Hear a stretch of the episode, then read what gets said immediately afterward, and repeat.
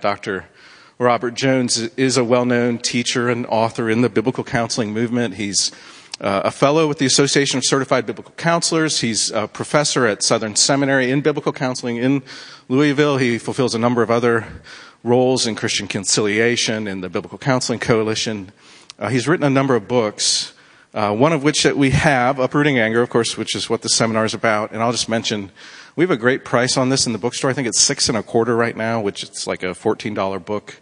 So over 50% off. Uh, we got a bunch of them. We definitely want you to benefit from that. Uh, another excellent book, Pursuing Peace, How to Respond Our Conflicts or uh, Resolve Our Conflicts Biblically. That's coming in. Unfortunately, it's arriving Monday. So we'll have it next Sunday in the bookstore and then some little CCF booklets that are excellent, journal articles. He's, he's written quite a bit. Uh, he's been around a long time. He's been faithful to God's word. So we're so glad to have him and his wife Lauren with us this morning. They're from our neck of the woods originally, from uh, over by Philly and, and Jersey. Uh, they've been married 37 years. They have two sons. Yeah, excellent. 37 years. Uh, two sons, daughter-in-law, two granddaughters, um, and and we're very grateful for them. Bob's a, a faithful teacher and counselor. I, have gotten to know him a little bit over the last couple of years. I've seen his, his concern to, to see Christians know and understand the gospel, to, to walk in the grace of God. And so uh, we are looking forward to benefiting from him this morning. So would you please welcome Dr. Jones as he comes to teach? Well, since that information about my granddaughters was made known, we've had two since then. So just in the last couple minutes, apparently, we have, uh, we have four uh, now, but one is brand newly announced. So one is. She's, yeah, right, right. Um, thank you, Steve, for your introduction. I've looked forward to this for a long time. In fact, right way over a year, because we ended up postponing this. But I'm so glad to be here. As Steve mentioned, we are from this kind of region anyway. I grew up in uh, the Jersey Shore, Neptune, Asbury Park, Ocean Grove, that part of New Jersey. Lauren grew up in the Horsham, Willow Grove, that area, Horsham, Hatboro, Willow Grove. And uh, we've been to Lancaster a couple times, but we, we enjoy it. One of the little stories that I, I mentioned, uh, I, was, I listened to my president, Dr. Al, Albert Mohler, regularly on the briefing. And it was announced one day that he was going to Lancaster, um, Pennsylvania. And I was too new on the faculty to dare to try to issue any correction to Dr. R. Albert Mohler Jr. so I just kind of let it go. I talked to one of my faculty members and say, well, you know, should I say? He said, ah, you maybe not want to do that, Bob. So I I did never corrected Dr. Mohler about coming to Lancaster. Um, but anyway, we love uh, being in this part of the, the country. Uh, I'm excited about this topic, not because I have a mastery of it. I don't. I find myself regularly struggling with that. Um, even, even the trip up here, some argument in the car. We're just constantly needing to learn how to handle this problem of, of anger. So uh, sorry I didn't set this the way I want. Um, well, Steve mentioned that I've had the privilege of doing a, um, a book, and I've, I, in order to do that, I had to do a research on the topic of anger. And I will tell you, as the result of my extensive research, a lot of research. I've come to the conclusion statistically that approximately one out of one people, and if you are married, the stats double. it's approximately two out of two people. And add a child or two to the mix. And what do we have? Four out of four. I the stats just get astronomical. in time. Well, I, I, I, laugh about that, but even as Steve illustrated and as I mentioned, and all sorts of opportunities God gives us to respond in grace, and we choose too often to respond in anger. All of us have anger issues. This is a very common problem. I think you'll find it in every culture. It might look different the way people behave in every land, in every relationship, really. It's a universal problem.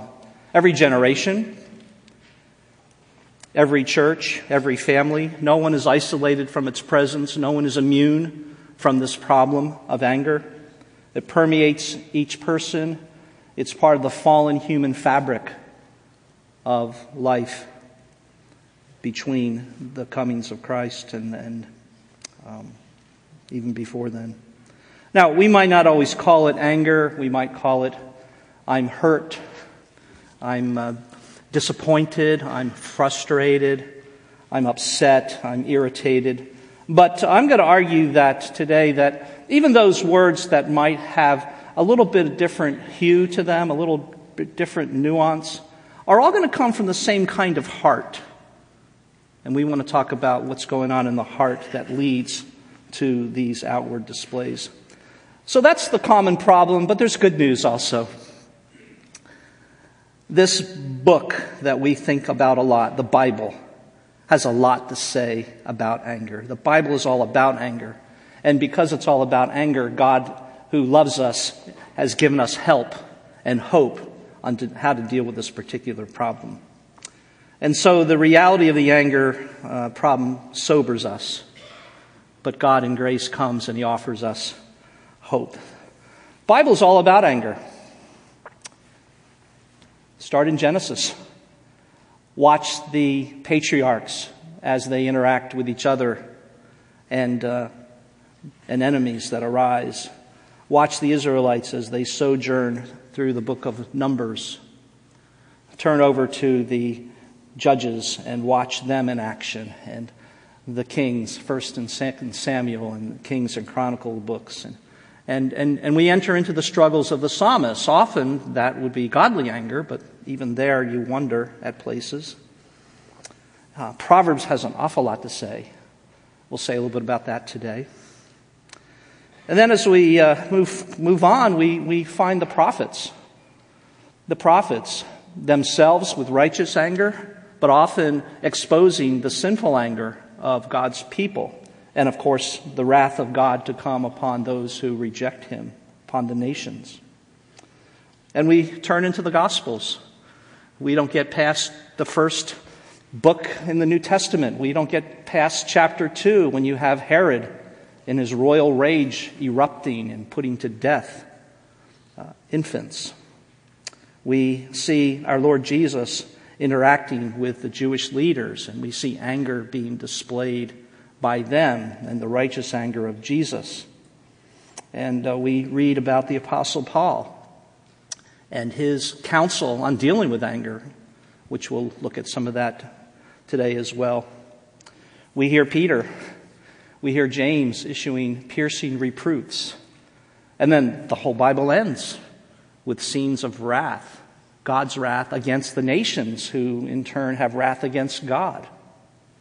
And so, from cover to cover, whether it's a narrative, whether it's a precept, it's a lot to say about anger. This book is all about anger.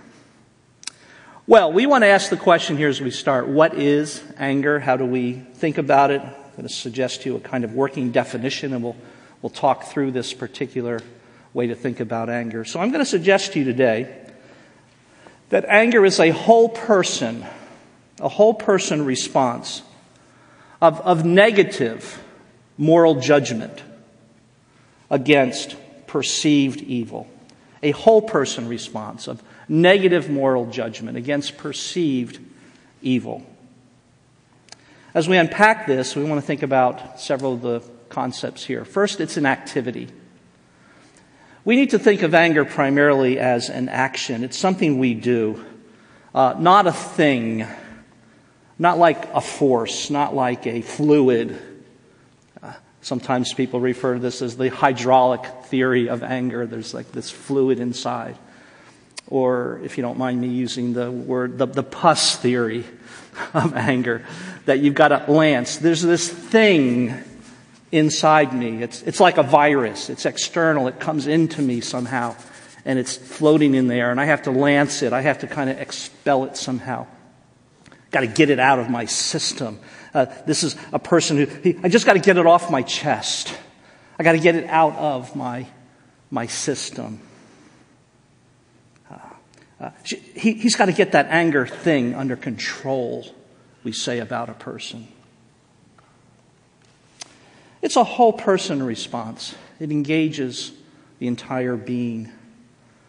We, we call anger, and therapists often will refer to anger as an emotion. Well, the, the, the word emotion is kind of a tricky thing in our, in our culture. Because often when we think of emotion, we think of emotions that we express. We think of what we might call uh, affect, feelings, sensibility kinds of things. But as we explore this topic of anger, I think we find it's more whole person than that. It's not just an emotional response. So we call it emotion, it's a little confusing. Because really there's a whole set of, of thought, cognition. There's, there's, there's desires, there's affections, there's things that I want in life. And these are the things that actually are actually more important for us to consider than just the outward feelings and expressions that we might call emotional responses there. So it's more than just that emotion in that sense. We'd also need to recognize that anger is a response to something. It doesn't just kind of happen. Something provokes us. Uh, there's an occasion for the anger. Now, it might be what some therapists might call a, a extra psychic, something that happens outside of your mind. Like you discover a bagel that isn't what you wanted, right? Something happens to you extra outside of your mind. Or it could be what we might call an auto psychic. Something that you remember that has happened to you. Uh, I'm sure some of us deal with anger and there's no immediate cause next to us. No one has said anything, but we think about something that happened in the past. We think about some relationship, that person who did me wrong. There's a kind of internal provocation that's occurred, even though there's no one outside of you hurting you at that point. We'd also want to say that this is a response to something that we perceive as evil, something wrong. Uh, my, my, main mentor to think about anger has been uh, the late David Powlison. had the privilege of studying under David. He was my chairman for my um, doctoral work at Westminster. And uh, there's kind of an irony about the book that I did because I was a student under David. And by the time I finished my doctoral work in the area of anger, I was ready to convert it into a popular book. And so I contacted um, P&R, publisher, long-term, long-time trusted uh, group there, and they said, "I'm sorry, Bob, we like what you're doing here, but we already have a contract with David Powlison. Like, so I said, "Well, what do you mean, David Powell? Who is no, no, no? Well, please." so I sent it somewhere else and. Uh, kind of shipped or shopped around a little bit, and they said we like it, but it's not what we're going to try to do now, et cetera, et cetera. So well, then I heard that the contractual relationship had, had broken. And so they contacted me, able to publish it. 20 years later, I feel like, maybe not quite that long, David's book finally came out, and it's, it's really good. I highly recommend it, called Good and Angry. But one of the things he, he says there I think is really helpful, a good summary here. It's an active stance you take to oppose something that you assess as both important and as wrong. Now, I listen to the news. I, I listen to uh, sometimes BBC World News. And I hear about all sorts of wrong things going on throughout the world. But, you know, I, I, honestly, it really doesn't raise my ire very much because I, they're not, I don't know those people. They're not important to me. But when something that's important to me gets threatened, that's what we're talking about here. And so, even as we try to minister to one another, I'm not going to make this into a counseling seminar, but I'm going to definitely make it into a one another care for each other within the body of Christ. You know, as, as you find yourself and friends family members becoming angry, you know, you, we have to recognize there's something important here that means something to them. And that's going to explain, at least in, in part, why they're angry. One of the things that Ken Sande um, used to impress upon some of us who, who did some training with Ken Sande is that uh, whenever someone criticizes you, and, and, and maybe it's coming out in an angry tone, there's, there's a legitimate concern that person has. And it's incumbent upon us, and speak particularly for us as leaders, it's incumbent upon us to understand what is their concern. Even though they're voicing it in wrong ways and they're maybe 99% off, where is that proper concern that they care about? And how can I try to understand and enter into their situation? Uh, a, a, fifth insight here that anger is, arises from our, our perception, our personal perception. And that could be accurate or it can be inaccurate. Uh, the prophet Isaiah in chapter 5, verse 20 uh, Woe to those who call evil good and good evil. And so uh, God sees what's truly good and what's truly evil, but my perceptions might be wrong. And I'll say more about that when we talk about uh, unrighteous anger. In many ways, the heart of what I'm getting at here is the, the sixth point. It's a moral judgment we make. Think of anger as a form of judgmentalism. Now, judgmentalism, we typically reserve that for wrong thing, but just in terms of judgmenting people or judging people, one prominent psychologist calls anger the moral emotion. Uh, anxiety, fear, worry, depression, they don't have the same kind of that's wrong. But with anger, you have a moral quality. I'm declaring something to be wrong, and I'm making a judgment about you. And so, again, it's a personal perception. I might be uh, judging wrongly. And one other point we have to make that our Lord Jesus makes often, and it's not so much in the definition, but it's in the, in the setting. Anger is something that's done before God, it incurs God's judgment. God sees it. And more on that when we talk about why we must deal with our anger issues.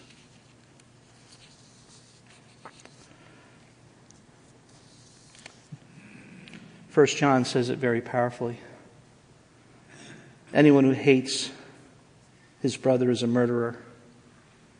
And you know that no murderer has eternal life. 1 John 3, verse 15.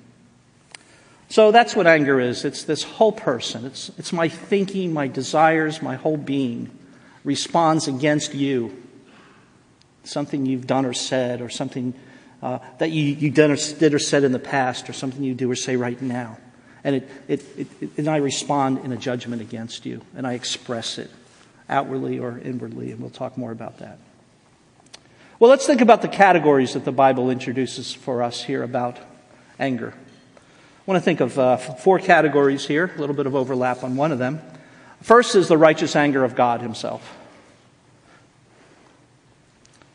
In fact, if you were to do a Bible study, a word study of the terminology for anger in Old and New Testament, and you were to go through each of those words, you would find that by far, by far, the most references to anger in the Bible is God's anger, God's wrath, is just much more prominent throughout the whole Bible. God is a righteous judge, Psalm 7, verse 11. A God who expresses his wrath every day. Isaiah 34, 2. The Lord is angry at the nations, his wrath is upon all their armies. But when you turn to the New Testament, of course, we find a kinder and gentler God, don't we? John 3 36, whoever believes in the Son has eternal life, but whoever rejects the Son will not see life, for God's wrath abides, God's wrath remains on them, on, on the whoever. Or Romans 1, the wrath of God. The wrath of God is being revealed from heaven against all the godlessness and wickedness of men who what? Who suppress the truth by their wickedness. God's anger. God's anger, what we deserve. God's anger that has been dealt with in Jesus Christ for us. Because of the cross, we don't receive what we deserve. Steve and I were actually talking about uh, Romans 3 the other day in a Zoom call.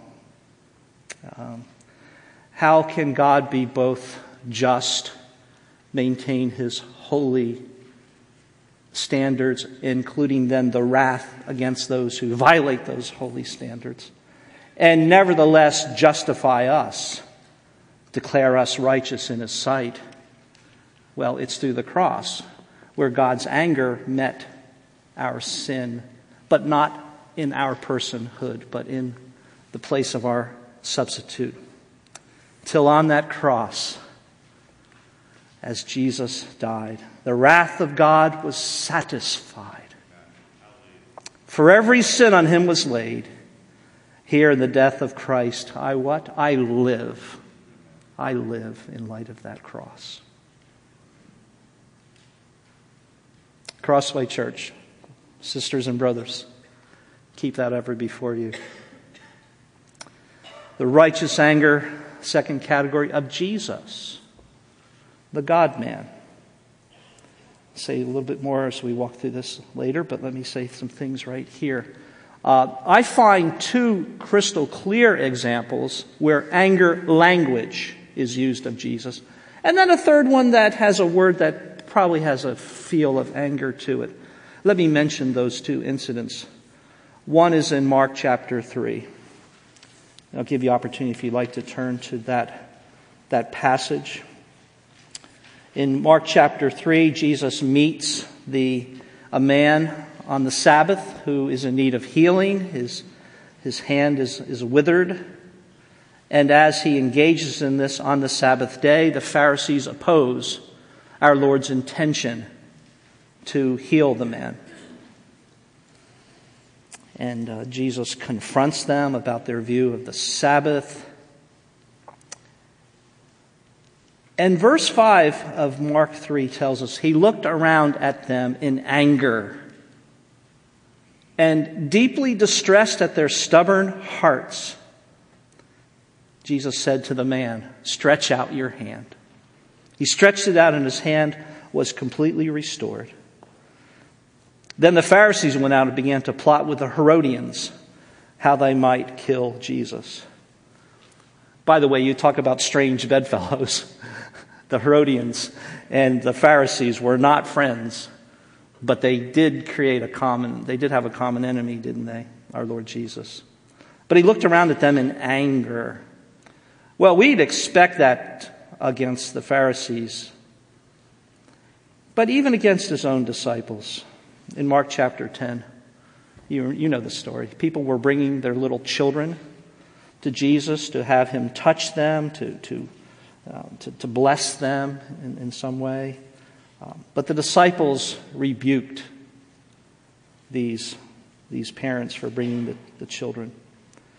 When Jesus saw this, he was indignant. Mark 10, verse 14. Not at the parents. Not at the parents. It was the disciples who were rebuking these parents and their, and their children. And there you have the famous phrase Let the little children come to me and do not hinder them, for the kingdom of God belongs to such as these. I tell you the truth, anyone who will not receive the kingdom of God like a little child will never enter it.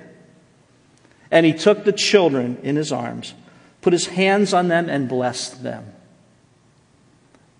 What a beautiful picture of, uh, of, a, of a righteous anger concurrently with a gentle touch.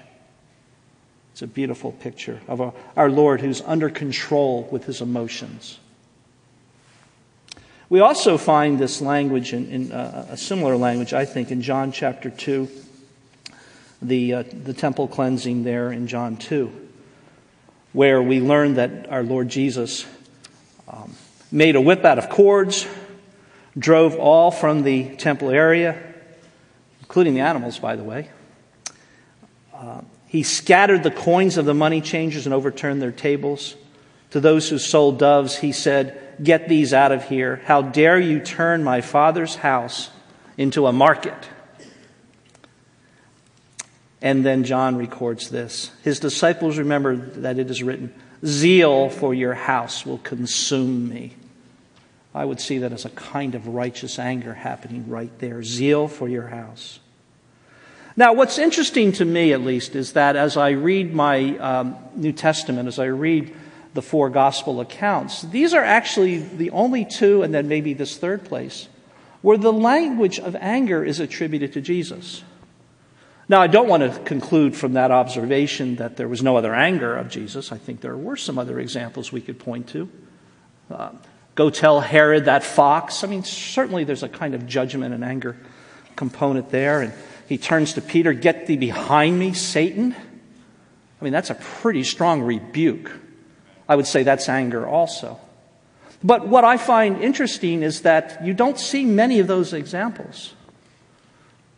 I don't think it's right to conclude that Jesus was often angry. Now, at least from the text. Uh, it's always hard for us to try to, you know, guess things like this. He certainly had a righteous thought about sin around him. But I'm not sure it, it came out in what we would call anger, at least not often.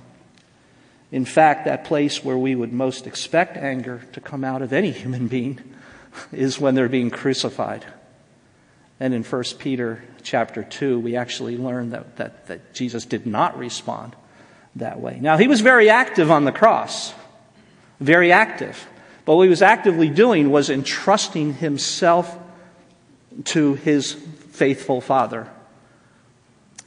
Now, that's in the gospel times. That's also in the current day. There is coming a day, we know, that when Christ returns, he will come with wrath against the nations. Here's a third category I think we can look at is righteous anger of other humans. I see other humans. Jesus is human, so Jesus bridges category one and category three. So, category three now, the righteous anger of other humans. And we could look at several of these examples. I'm going to just uh, mention uh, the, the, the, two last ones that I've noted in your notes for you.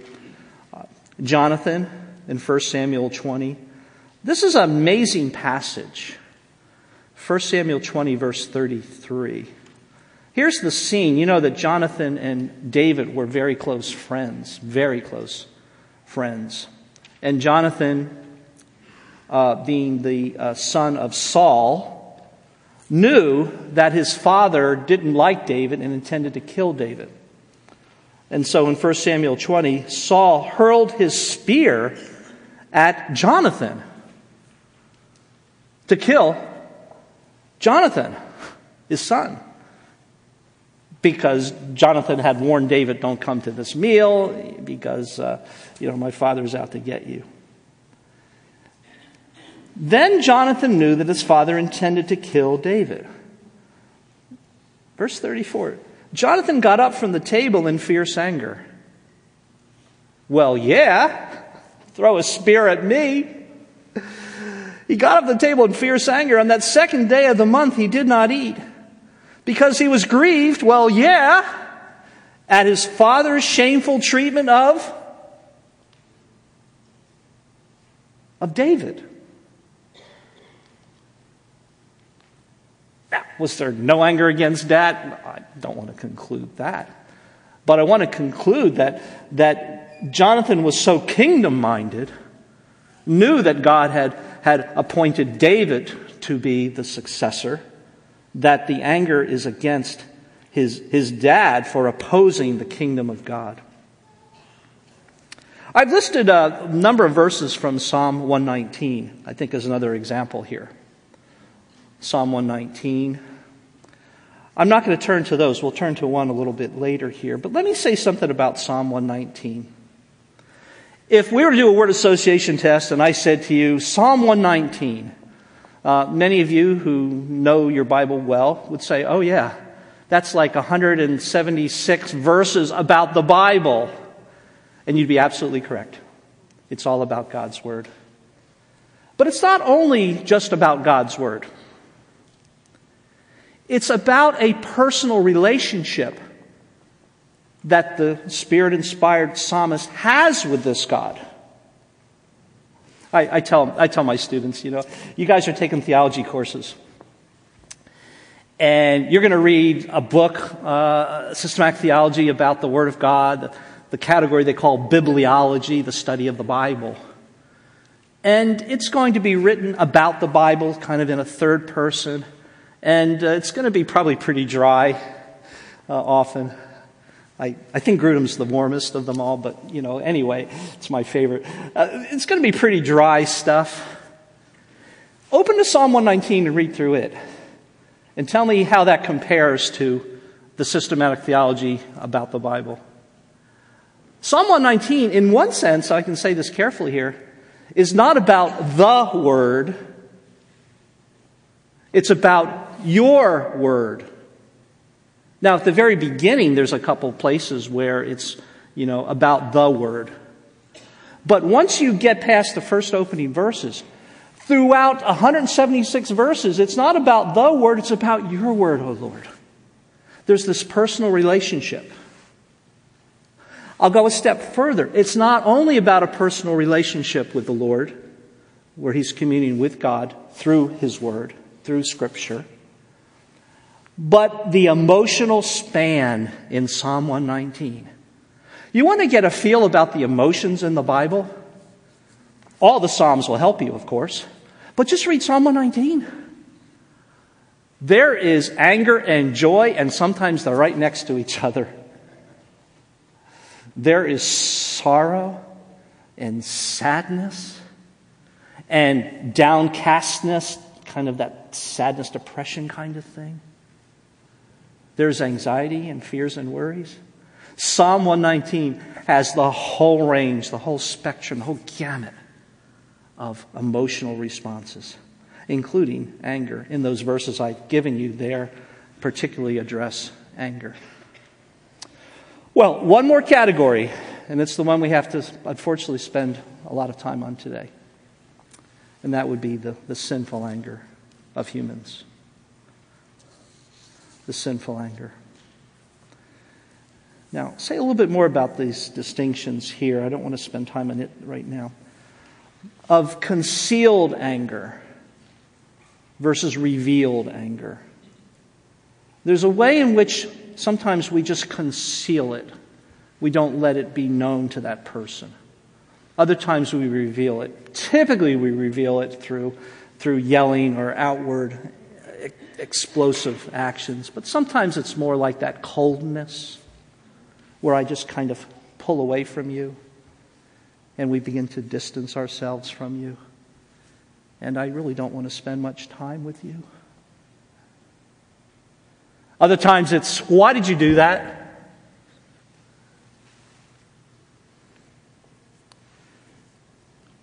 Proverbs has an awful lot to say about the expression of anger, the, the revelation, the revealed anger.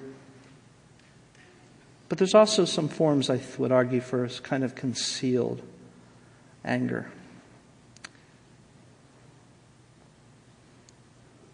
Well, that leads to the main application question for us here in this first session. How do we know? How can we tell if our righteous, our anger is righteous or sinful?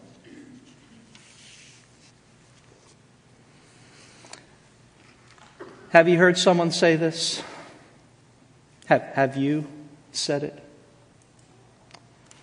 Yeah, I was angry, but I had a right to be angry.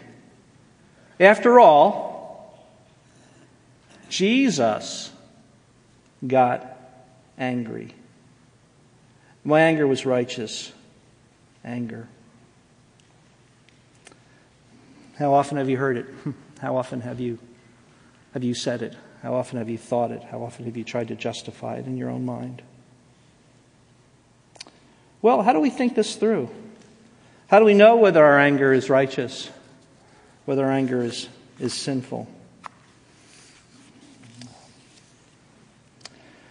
If we start with just kind of an analysis of the Bible, we might observe that while God is the most angry person, statistically, in the Bible, and concurrently, of course, the most loving, and the just and the justifier, we've mentioned that, the cross brings those together.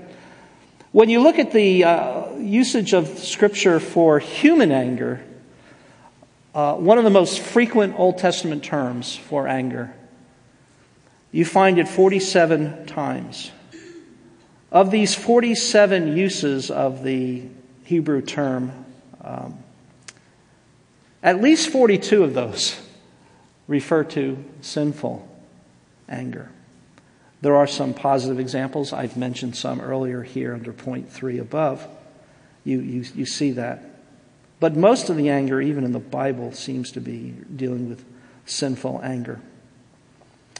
And I think when we apply the criteria I'm going to suggest to us this morning, I think we're going to find that most of our anger, if we're honest, is not righteous.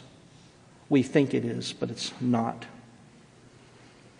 So let me suggest to you three criteria, three marks to measure righteous anger. Here's how we know when the anger is righteous, and it's the opposite of this that would lead us to say this is not righteous anger. First, righteous anger reacts against actual sin. Righteous anger understands what is rightly to be seen as right and rightly to be seen as wrong. Right and wrong according to God's word. Not preferences, not food preferences, not how your spouse squeezes the toothpaste tube. So here's one of those questions I have when I think about marital things. Where should the toothpaste tube be kept? Can it be kept on the counter? Or does it have to go into a drawer? Can I do a survey? Is that okay? How many of you think that the toothpaste tube and the toothbrush and things like that can just sit out on the counter and how many think have to go be put in the drawer each day? So let's see how many people are counter people, how many people are drawer people. How many people think it's okay to have this just on the counter, sit out on the counter?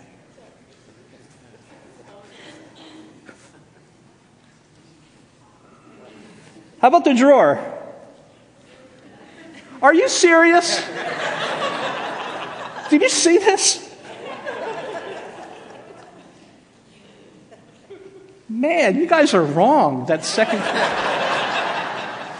well, maybe that's not accurately to perceive right and wrong at that point. Um, I, I, I can't fathom this. You know, Lord I had this discussion. She has actually caved to my preference, right? Just leaving on the counter. I, am actually surprised. That really did surprise me. Did it surprise anyone else? Maybe not. Gosh. Okay, I'm the oddball here, the minority here. You know, what are your preferences? Is that a, a right judgment to make? All right, so I'm a Green Bay Packer fan all my life. Now, now, hold on a little bit here. The Packers, I didn't say I'm a Cowboy fan.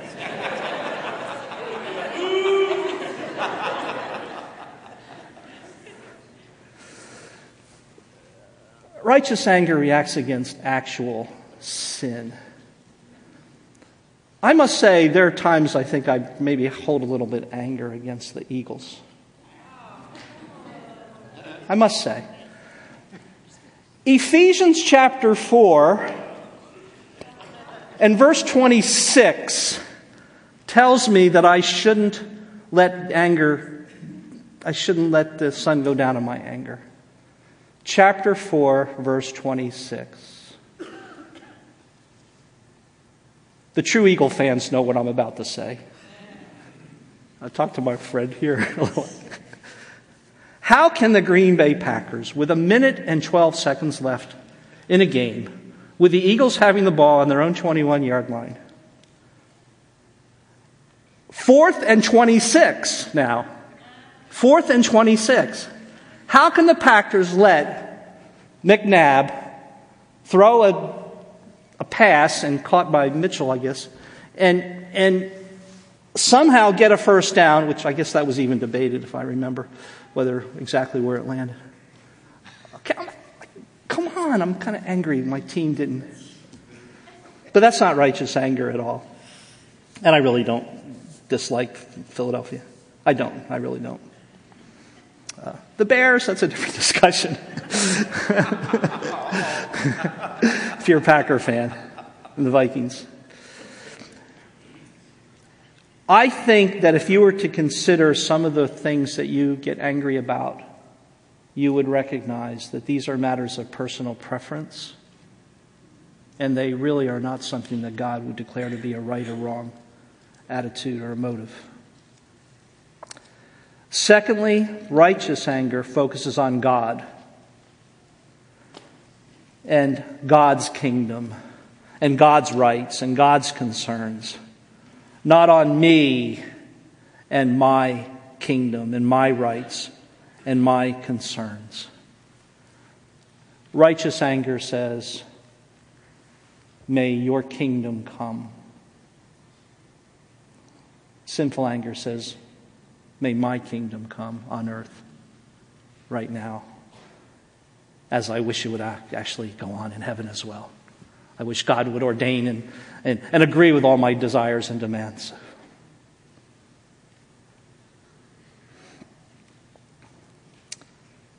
I think Saul, I think Jonathan's response would illustrate that. I'm going to double back and talk about Jesus and all three of these criteria after I give you uh, all three of them. Well, here's the third one. Let me jump to it.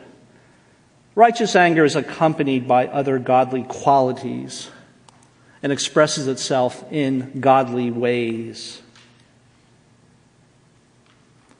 I mentioned Psalm 119. Here's a few verses. Uh, by the way, these verses are, are, from NIV 84, and tomorrow I'll be using the ESV. Um, but uh, Psalm 119. I remember your ancient laws, O Lord, and I find comfort in them. Indignation grips me because of the wicked who have forsaken your law. So, on the one hand, as he thinks about God's word, he finds comfort. Concurrently, within the same beating heart, he has indignation against those who violate God's word. Is, is the person, is he living under in a, in a world of comfort? Is his soul comforted or is it agitated? Well, yes, it's both and. Because the godly soul can encompass all those things, like our Lord Jesus. And then the next verse, having just said about indignation, grips me. Your decrees are the theme of my song, wherever I lodge. So he's able to sing and yet have indignation.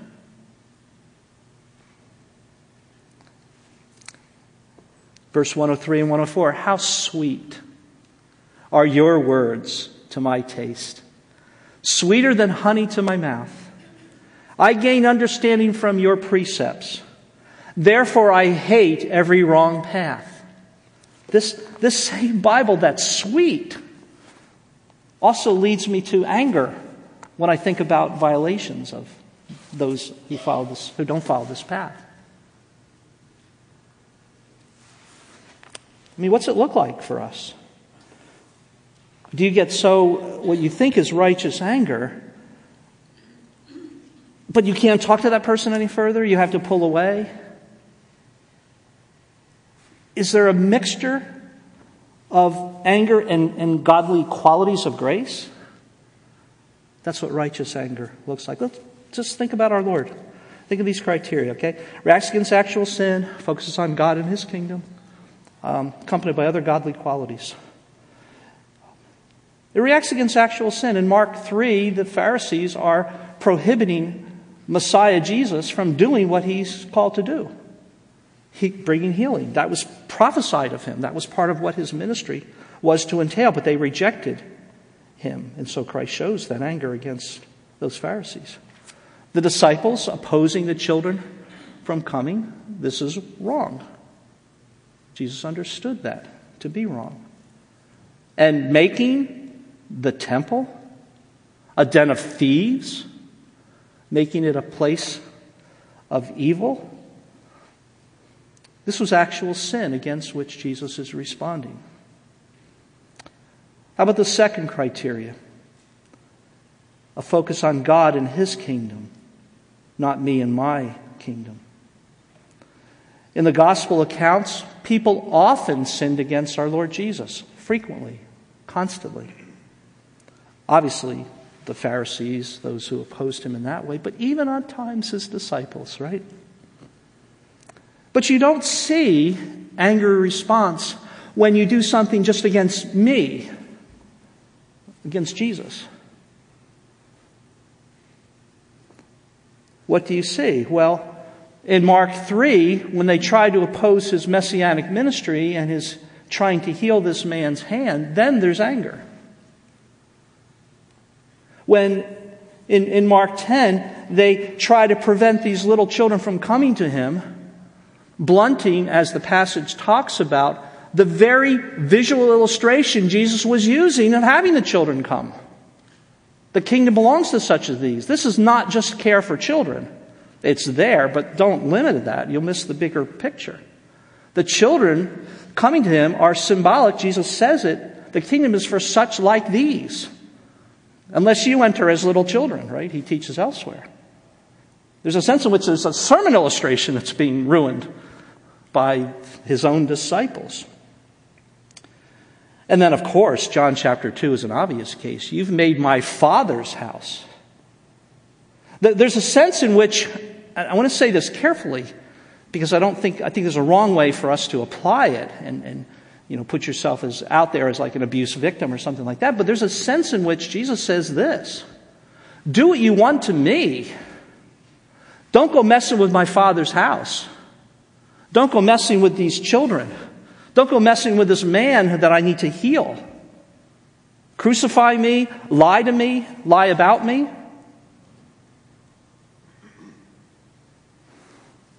All the things that was done to Jesus, he didn't respond with that anger. It's because his heart was bent towards the will of his Father. And then, how about that third criteria, accompanied by godly qualities? The anger that Jesus displays doesn't leave him out of control. He's able to follow the will of his Father. And so, even though the disciple, uh, even though the Pharisees were trying to stop him and using a wrong interpretation of the Sabbath against him to prevent him, what did Jesus do?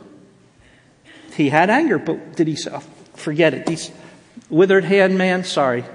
Next Sabbath, we'll, we'll come back and deal with it. I, I got to cool off first. No, he did his ministry. He didn't allow this anger to stop him from following the will of God because it was a godly anger. Same with the children. He received them, he blessed them. We don't know what the disciples did after the rebuke. I guess they backed off, I assume, because the children did, did come. And then, of course, what did he do with the money changers? He kicked them out. He expressed boldness, righteous boldness, righteous anger. We don't have a video of it, we don't have an audio of it. I don't think we have a man who's gone berserk. I think there's a man of self control, even though there was force expressed. And leadership requires that on occasion.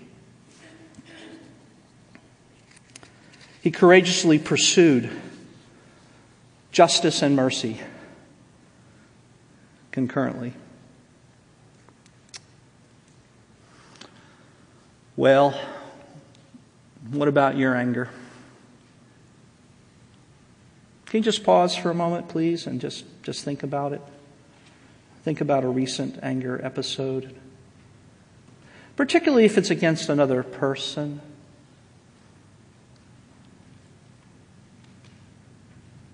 Let me give us two warnings here. The first warning is to beware of self deception. self deception. I am persuaded that a lot of the anger I think that I would might try to call righteous is not righteous. The Bible has a lot to say about self deception. We could think about the kind of well known text, Jeremiah 17 9. The heart is deceitful above all things and desperately wicked or beyond cure. The heart is deceitful. But, but some of us recognize that that's a description of probably an unregenerate heart and not a heart that's been born again, not a Christian heart. So, does the Christian heart, the regenerate heart, the believer's heart, have remaining self deception within it? Yes, absolutely. Absolutely. In other words, we can't just avoid Jeremiah 17 9. We might recognize that we have a new heart, but the new heart has what we might call remnant sin, the flesh that continues to fight against the Holy Spirit's work within us.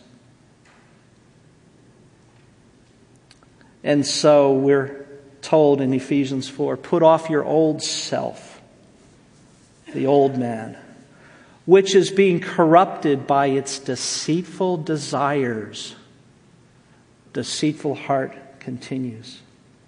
We have this powerful exhortation for us as a body, for a congregation in Hebrews chapter 3. See to it, brothers, brothers and sisters, sisters and brothers, see to it that none of you has a sinful, unbelieving heart that what? That, that turns away from the living God. The stakes are high here.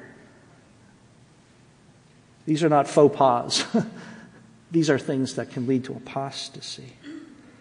But encourage one another daily, as long as it's called today, referencing Psalm 95, so that none of you may be hardened by sin's deceitfulness.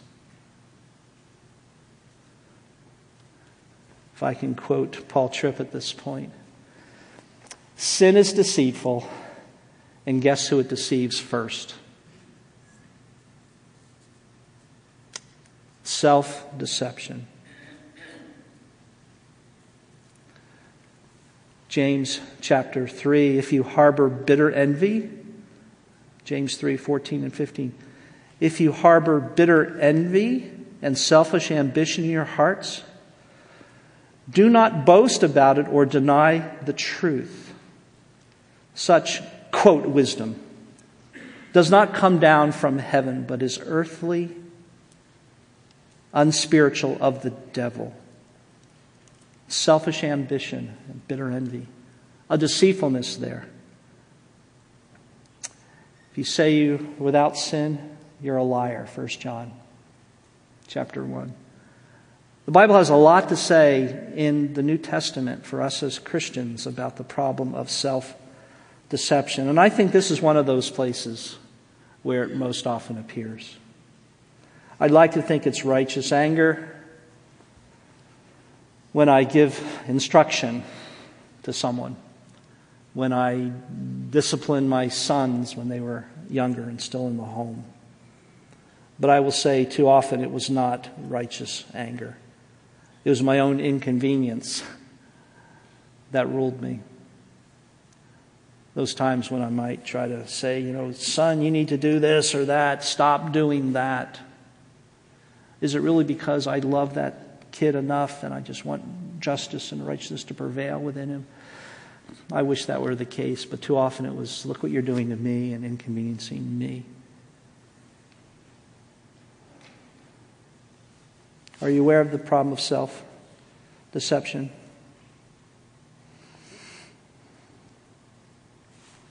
I've, I've counseled people who've admitted their anger. But I've learned to say, I don't just want to stop with whether you're owning that you're angry here. What do you think about that anger? Because someone can say, well, yeah, I was angry. You're right, I was angry. Yes, I admit I was angry. yeah. What do you think about that anger? Was it right or wrong? That's another good question to follow up there, even as we try to minister to one another. And of course, the classic example uh, for me is Jonah, where he just says it to God. Basically, says, Don't I have a right to be angry? Do I not have a right to be angry? He believed he did, apparently. And, uh, you know, God, you're going to go ahead and, and save these wicked people? And you want me to be a, an instrument to, to bring redemption to these people? I don't think so, right? Yeah, it was sinful anger, and God, of course, confronted him on that. Beware of self deception, brothers and sisters. It's there within our hearts. How do you deal with that? Well, you continue to study God's Word and pray. You begin to think about these passages like this.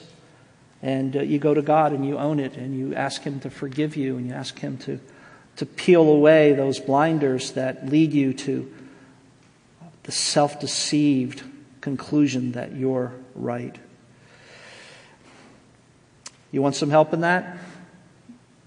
Ask your friend, ask your spouse. Ask your children. I, I can remember times at, at uh, mealtime with Lauren when the kids were younger. Uh, particularly Dan, Laura, you, you, probably would feel this way. Like, Laura and I would have a, uh, a discussion. that probably the decibel level went a little higher than it should have. And he would say, Will you stop arguing? I'm thinking, we're not arguing, Dan. But I think, and I think, Lauren, you were more sensitive to that than I was there. That there was sinful anger going on, and my son saw it. Your children will see it. They will. Question is whether you're going to allow their observation to be used by the Lord and not become defensive. Kid, what do you know? Well, here's what they know they see it, they see the anger.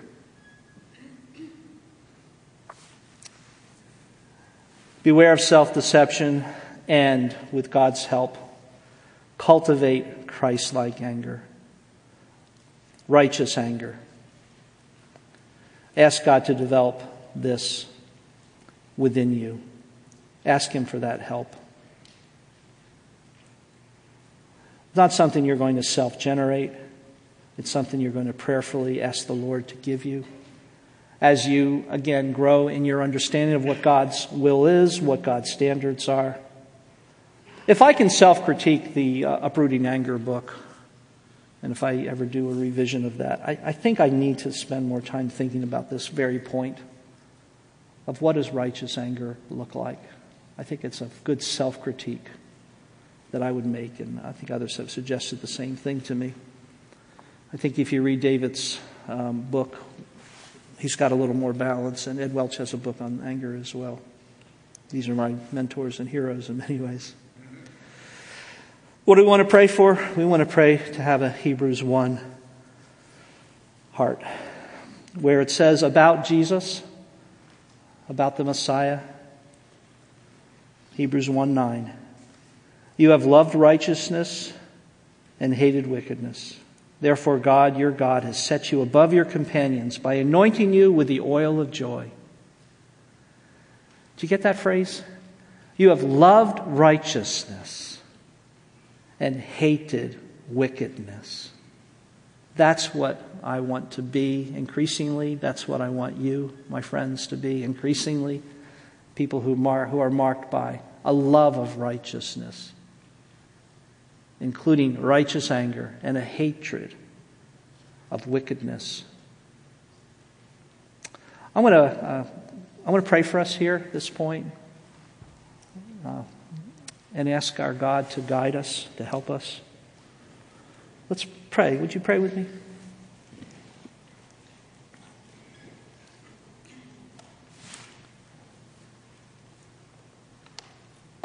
Father, we recognize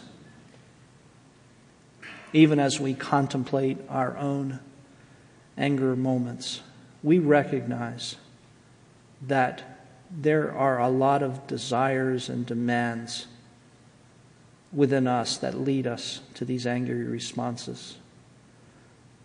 We confess before you this morning that some, if not much, perhaps in some cases all, of our anger is not righteous. It's not like our Lord Jesus in, in uh, Mark 3 or Mark 10. It's not like the John 2 overturning the, the money changers. It's not about you and your kingdom. It's about me and my kingdom. And we own that before you today. And we thank you that you have provided a glorious Savior for us. That you have taken our enmity, our hostility, our opposition against you, our sinful anger against you that has marked our lives prior to our conversion. And you have changed our heart, that by your Holy Spirit, you've done a miracle. You've regenerated us. You've given us a brand new heart. You've made us a new creature. You've given us new life. You've raised us from the dead and that we have hearts now that love you, albeit imperfectly, albeit we fall short, and we know that. We thank you for that. That's what you've done to our anger. And we thank you for what you've done with your anger, that you have poured it out, but not upon us, but upon our Savior, the Lamb of God, who takes away the sin of the world. And so, as recipients of this glorious grace, as those who have the Holy Spirit within us now. Would you help us to own our sinful anger, to confess it before you, to confess it before others? And would you forgive us by your grace? Thank you for this opening time together. Help us as we continue this morning and on into this afternoon. We pray and we thank you in Jesus' name. Amen.